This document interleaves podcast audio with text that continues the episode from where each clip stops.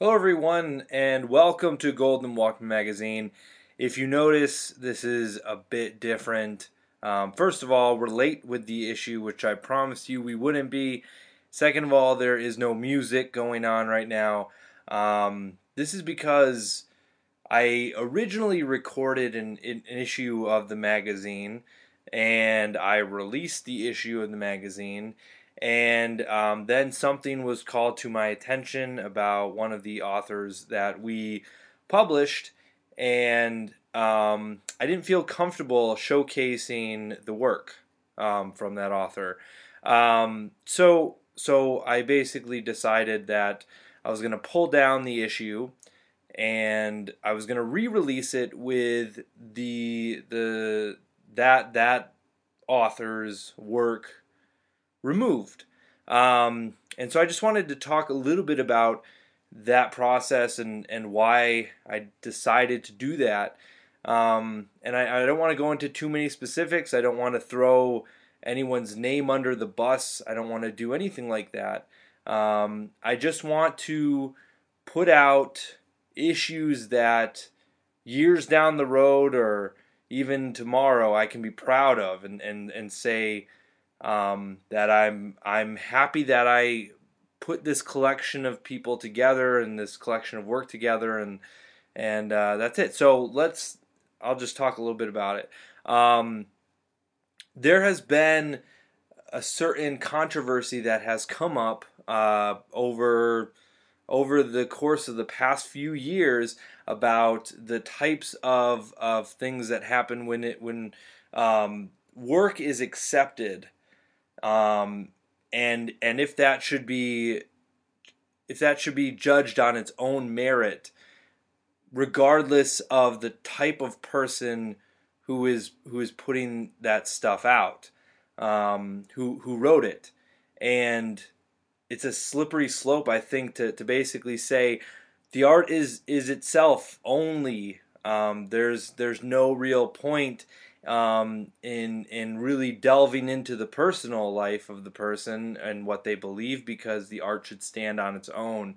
Um, and in I guess in an idealized world without real people's feelings and, and everything else, yes, that should be how it should be. Um, the art is the art, and we should showcase the art and forget about the person. Um, but I have seen this sort of thing happen several times where evidence has been presented, um, and and it just it it just uh, the certain publishers have decided not to take steps um, to to basically distance themselves from from those people. Now, I want to make it very clear that the person that we were going to publish in this issue uh, was was not directly responsible for the horrible actions that I am that I am referring to, but uh, they are responsible for supporting the person who has done horrible actions, and I cannot, as as the person who who puts together this this magazine, I cannot really support that person, um, even though it's removed. I guess I I just I I can't I can't connect it, and and I don't know if this is the right step to take. Um, I don't know if I'm going to get a lot of backlash for this uh, or or whatever, but I felt like this was the right thing to do. I I looked at the situation from other editors and decided that if that specific situation was presented to me, that I would make a different choice. And um, this is me making the different choice. So I do apologize um, for the delay with this issue. I do apologize for not doing my homework and uh, accepting work from um, that I wasn't I wasn't necessarily prepared to to uh, present to you, um, and I, I definitely apologize to the the other author of this issue that you are going to hear his work. Um, and the delay that it's taken, and the fact that his issue now has to have this intro from me. um, explaining the situation. I do apologize for all that, um, but I felt like this was the only way to proceed with it, and I, uh, you know, I just apologize. So here's what's going to happen. Um, I'm just going to basically drop us back into the, the spot of the issue that I recorded earlier um, that that talks about the story that I am publishing um, that I published after the other story I had to remove. So it's you know this is basically the second story that was in the issue. Um, so I have my little intro um, discussion about the story myself, and and then you'll hear the story. So again, I, I do apologize. I hope that you can still um, still find value in this this author's work. Um, and uh, yeah, here, here we go. Let's just get into it.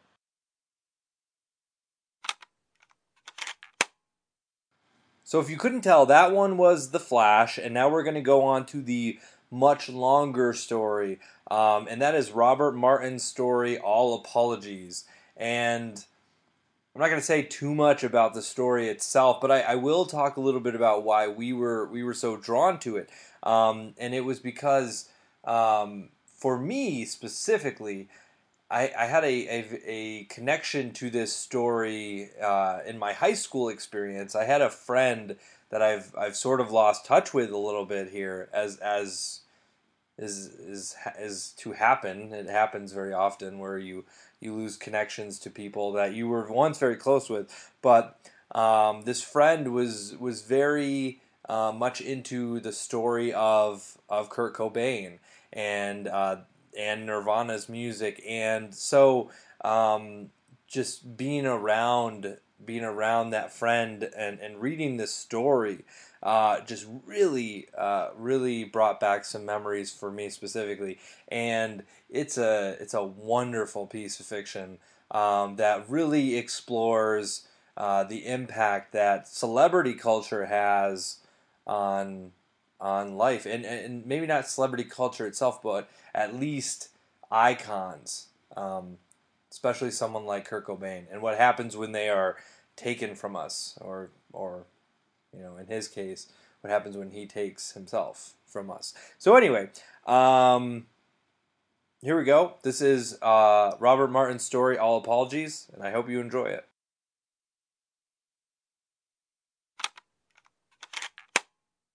I'm Robert Martin. This is All Apologies.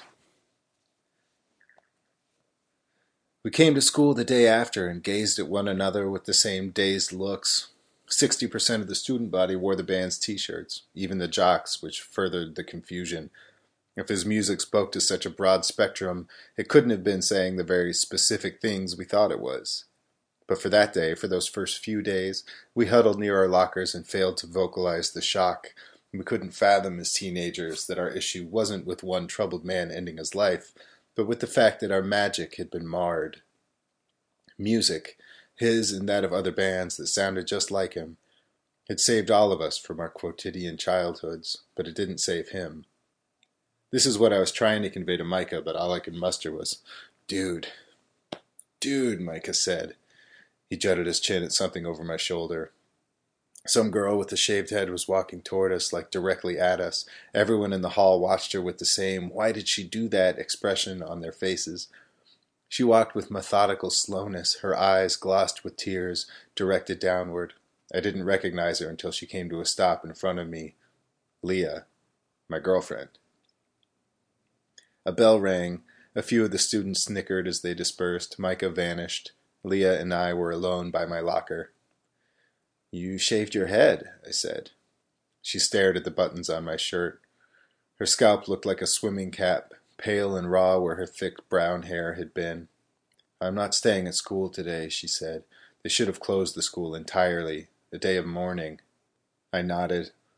Her eyes seemed huge and her blank skull swollen as though she hadn't slept the night before. I didn't know you liked Nirvana so much. She leaned into my plaid shirt and remained very still. I held the back of her head, a little clammy, a little sandpapery with fresh stubble. She muttered something into my shirt that I didn't catch, and then looked up at me with her puffy, dead eyes. She said it again. I don't want to be alone. She was a senior to my junior, and she drove herself to school every day. I wasn't supposed to ride in the cars of people my parents hadn't met, and I was on a tight leash with regard to cutting too many classes.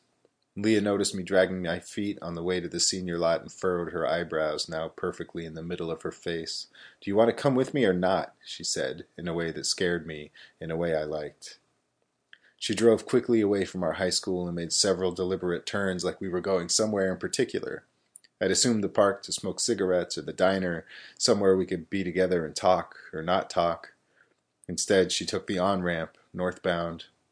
Downtown, then, I thought, to Ozone Records, where she could buy all the Nirvana stuff she didn't already own.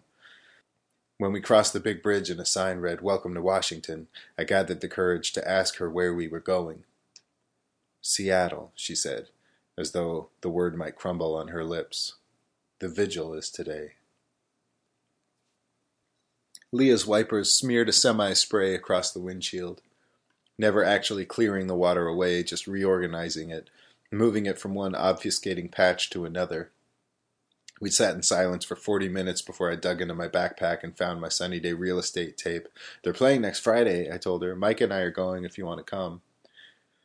I can't think about another band right now, she said, ejecting the tape before Seven even started playing. I pulled the tape the rest of the way out of the deck and carefully replaced it in its case, then tucked it back into the backpack at my feet. Then I pulled it out again and put it in her console. When you feel up to it, you should listen to it, I said. Their music, like, transcends emotion. It might make you feel better. She didn't respond. The Spinanes are on side B. You might like them too. She gunned it in the fast lane, scooting around a semi. When we were clear of the spray and the engine's roar, I heard her speak softly, as if to herself. He'll never play another show.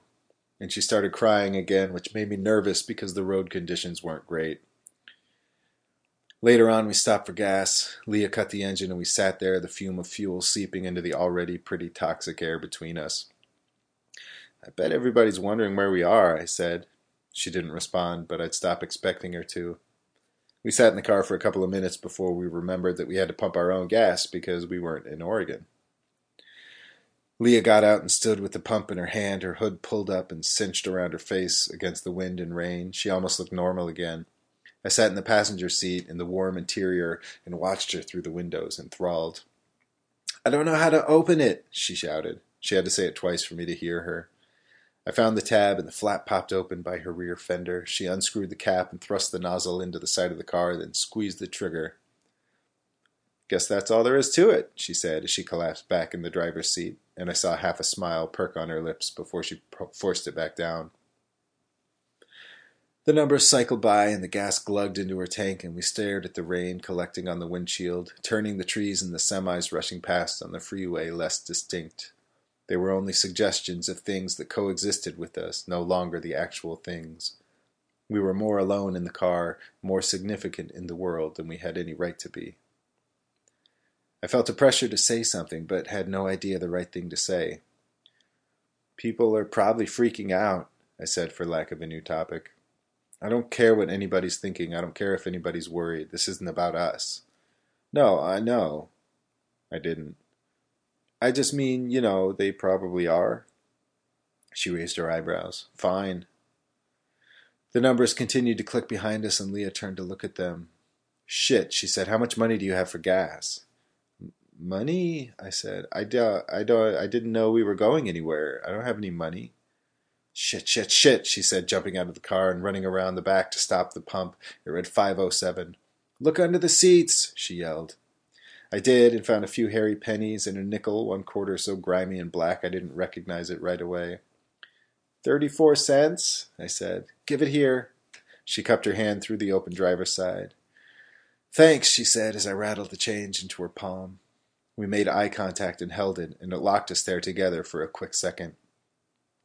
Thanks, she said again, and she meant for coming, for being with her, for supporting her, for not letting her be alone, for trying, even if I had no idea how to help her. MTV had trucked in speakers, screens, projectors. Outsized slides of the band cycled through automated images of the front man on stage, smashing guitars or yelping into a microphone, canned photos from press kits, stills from their famous concerts, MTV Unplugged, the Video Music Awards. Interspersed with these were snapshots from the singer's youth. He looked consistently dazed, blindsided by his own defiance. The park was teeming with people who looked mostly just like me, shaggy hair flopping in their eyes, jeans too large, t-shirts of bands they adored. About one in five held up a candle, and the vast majority murmured along with the songs creeping through the speakers, mostly from that unplugged album. Leah belted them out. She was at ease among the grieving. Myself, I was beginning to wonder at my herd. I clung to Leah, staying close enough that it might look like I was protecting her. Leah took it all in, her eyes often closed and her head tilted upward as if the dead man's spirit was somewhere witnessing all of this. After a while, the widow came onto the PA and defended her decision to read her husband's suicide note to a televised audience because, it's addressed to most of you.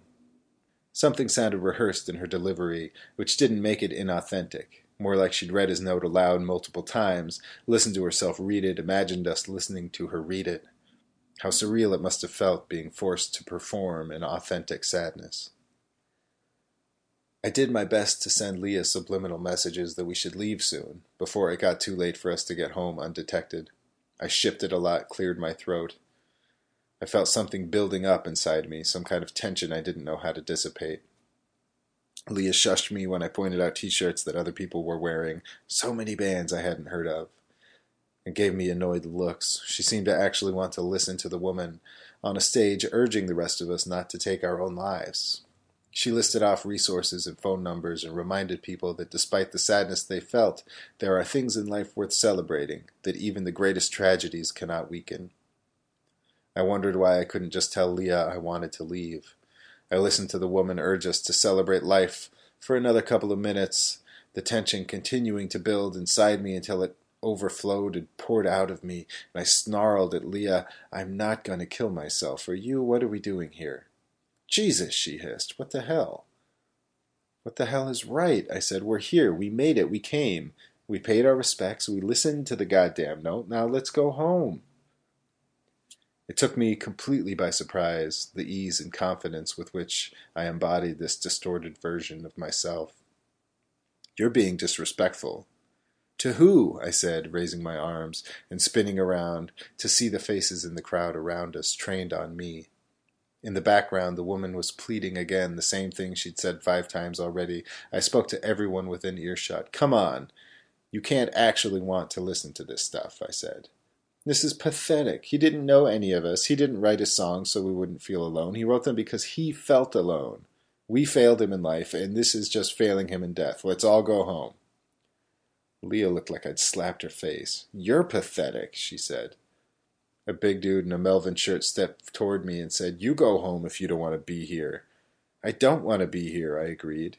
This is insulting, all of this. MTV's making money here just how they made money off of him. If we actually cared about the dude, we'd be boycotting this whole thing. Leah was crying. For a few seconds, I thought this was a good sign that I'd made my case clearly and persuasively, and she was upset because she saw the wisdom of my point of view.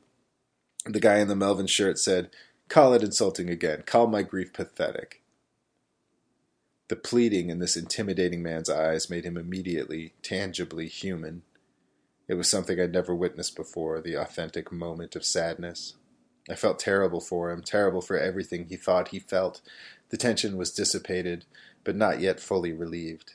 I was left with an echoing absence, the angst still souring my tongue.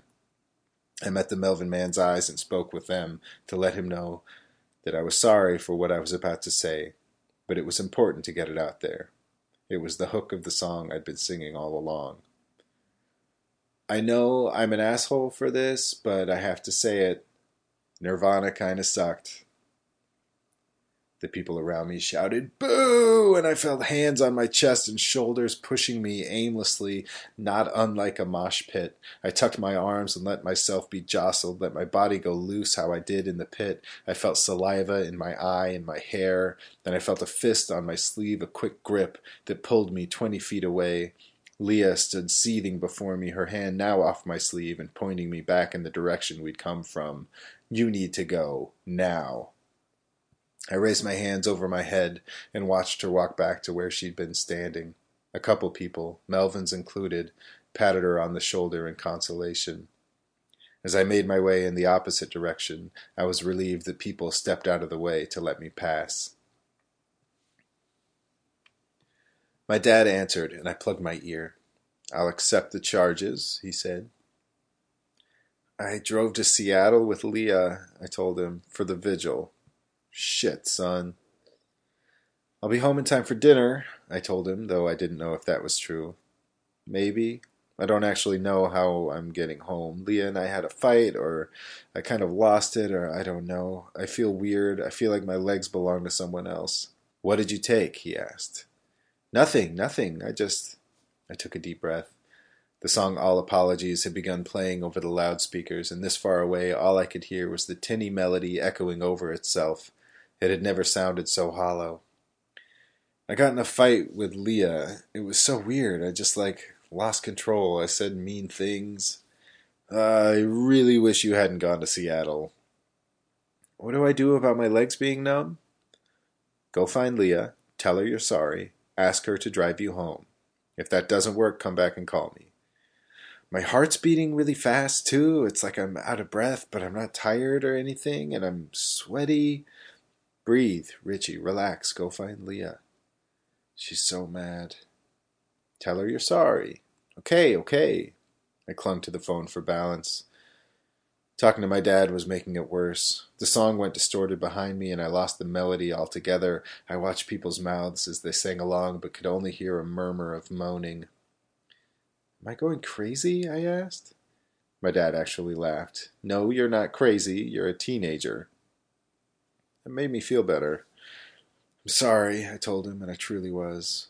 I didn't know where she was taking me until it was too late, and she shaved her head, and I was worried. Explain yourself when you get home, he said, and don't think for a second that you're not grounded, and your mother and I will have to meet this Leah and explain our rule to her. She knows the rule, I said. You met her. I wouldn't have gotten into the car unless you'd met her. I never met Leah. Yes, you have, at the Mudhoney show you drove me to last month. I pointed her out, and I told you to remember her. That's not meeting her. That does not count. She has to come into our house. I have to look her in the eye. This is the first I'm hearing about it. Richie, my dad nearly shouted, you're stalling. Go apologize. Whatever you said to her, she'll forgive you, or even if she doesn't, she'll give you a ride home. I don't know. I told her Nirvana sucks. He paused. You love Nirvana.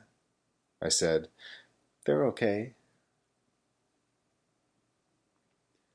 I found her waiting at the car, not inside, but leaned up against the passenger side door as if still mulling it over. I'm sorry, I said before I had any bright ideas to try and explain myself. That was unforgivable. I'm sorry. This seemed to satisfy her, at least part way. You're right, it was unforgivable, she said, but she pushed herself away from the door and walked around the car. I climbed in right away. I don't know what came over me, I said as she buckled herself in. That wasn't me. It was like something took over. The day, you know, the fact that he's gone, that they're done making music. I didn't sound convincing and wasn't convincing myself. I rambled only in the hopes of locating a justification. Leah looked unimpressed at best. There was traffic getting away from the park. Thanks for not making me take a bus, I said, and she raised her salient eyebrows in a way that showed she'd thought hard about it. I do like Nirvana, you know I do. Her eyes were dry, hollow things, watching the bumper of the car in front of her. Can we just pretend it didn't happen? I asked. She didn't sigh exactly, but she exhaled long and slow. I rolled down the window. My heart was racing, and a dark tint crept into my periphery until I blinked it away. My tongue felt swollen and tasted of burnt toast.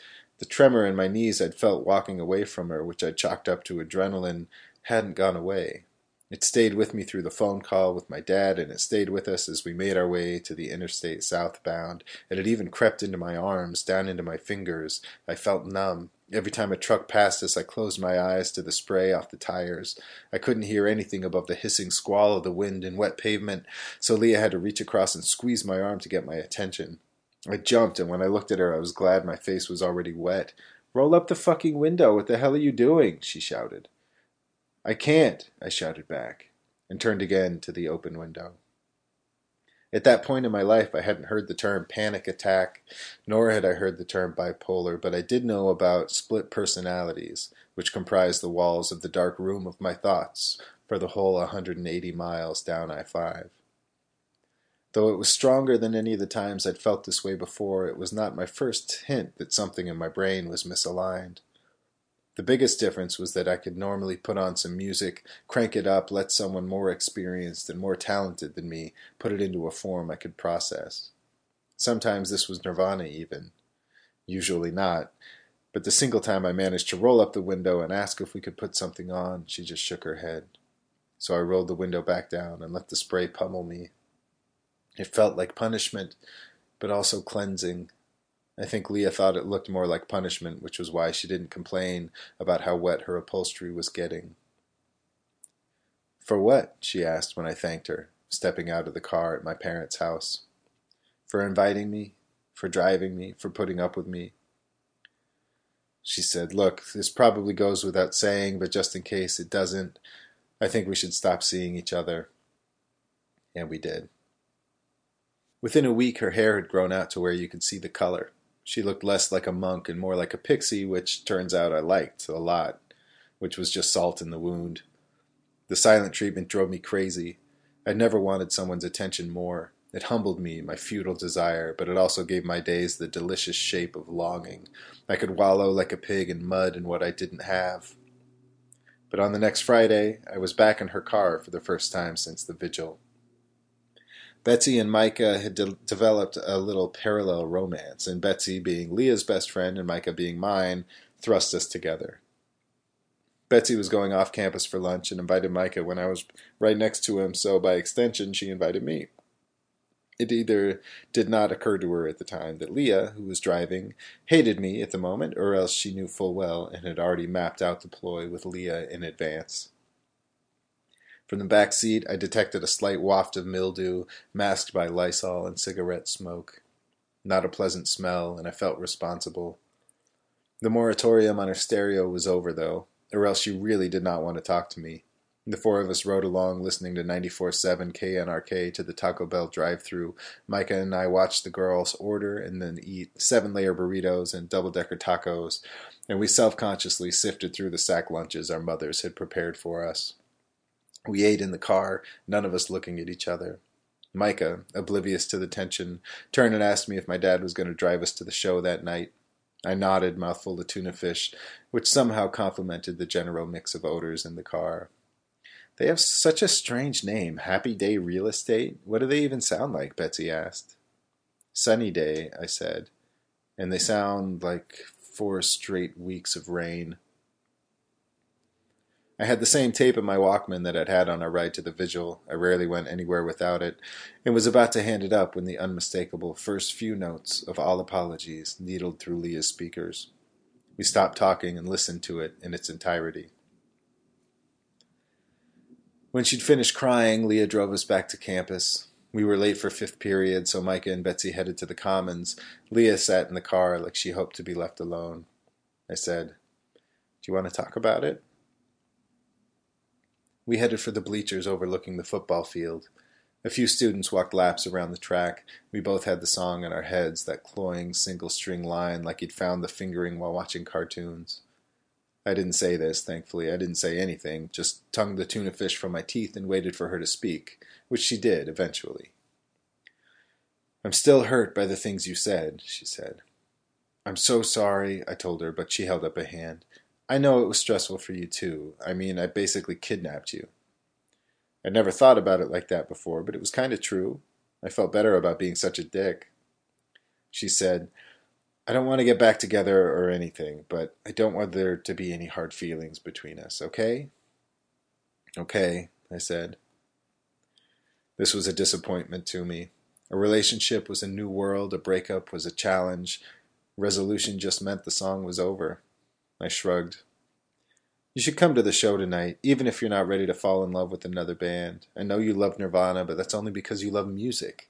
Maybe you could use a reminder about why you love music in general, not just theirs. I pulled my Walkman from my backpack.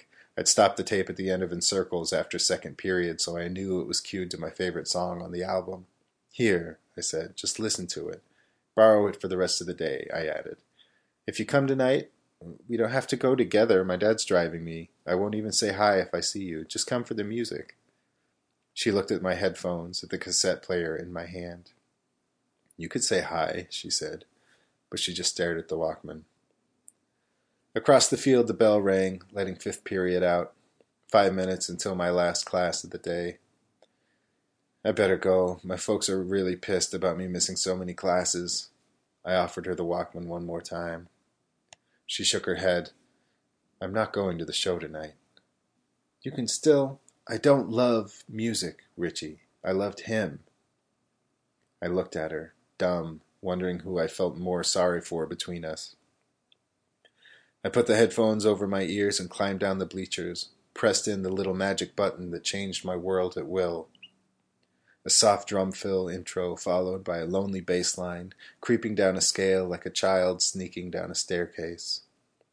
I traversed the football fields as the whispery, pleading vocals sought their footing in the mix. The second guitar chimed in behind the first, sending the sun out from behind a cloud for only an instant, a quick coloring of the world that went dim almost immediately. A breeze rushed over my skin as I turned the corner to the steps that would lead to the hallway. I stood at the doors waiting for the tension of the pre chorus to build to its climax, and then, as the song unleashed itself, I turned to look at Leah back across the football field. Driven by the force of the chorus, she walked the length of the bandstand and hesitated, just as the bottom fell out of the song and the music separated into its own gravity. She disappeared over a railing and into the woods behind our school.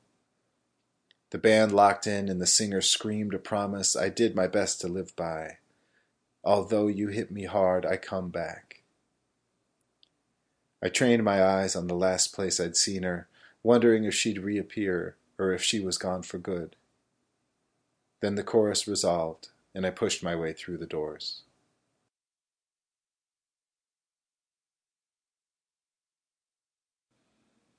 Okay, so you know that's the end of the story. Um, my name is Robert Martin. I uh, grew up in Portland, Oregon, in the '90s, and uh, music was a huge part of my life. Uh, clearly, um, I was a an active member of the indie rock music scene there in the late '90s and early aughts. Um, and yeah, music continues to be a major factor in my life. Um, I currently make music with folks out here in Minneapolis, um, and I've always loved the intersection between music and literature, and the the creative process in both cases. You know, crafting a song and crafting a story, and accessing the emotional experience um, through different mediums. This particular story, All Apologies, came together. I think the first incarnation of this story actually came out of a writing prompt from a creative writing class um, that was nonfiction about attending a Mudhoney show.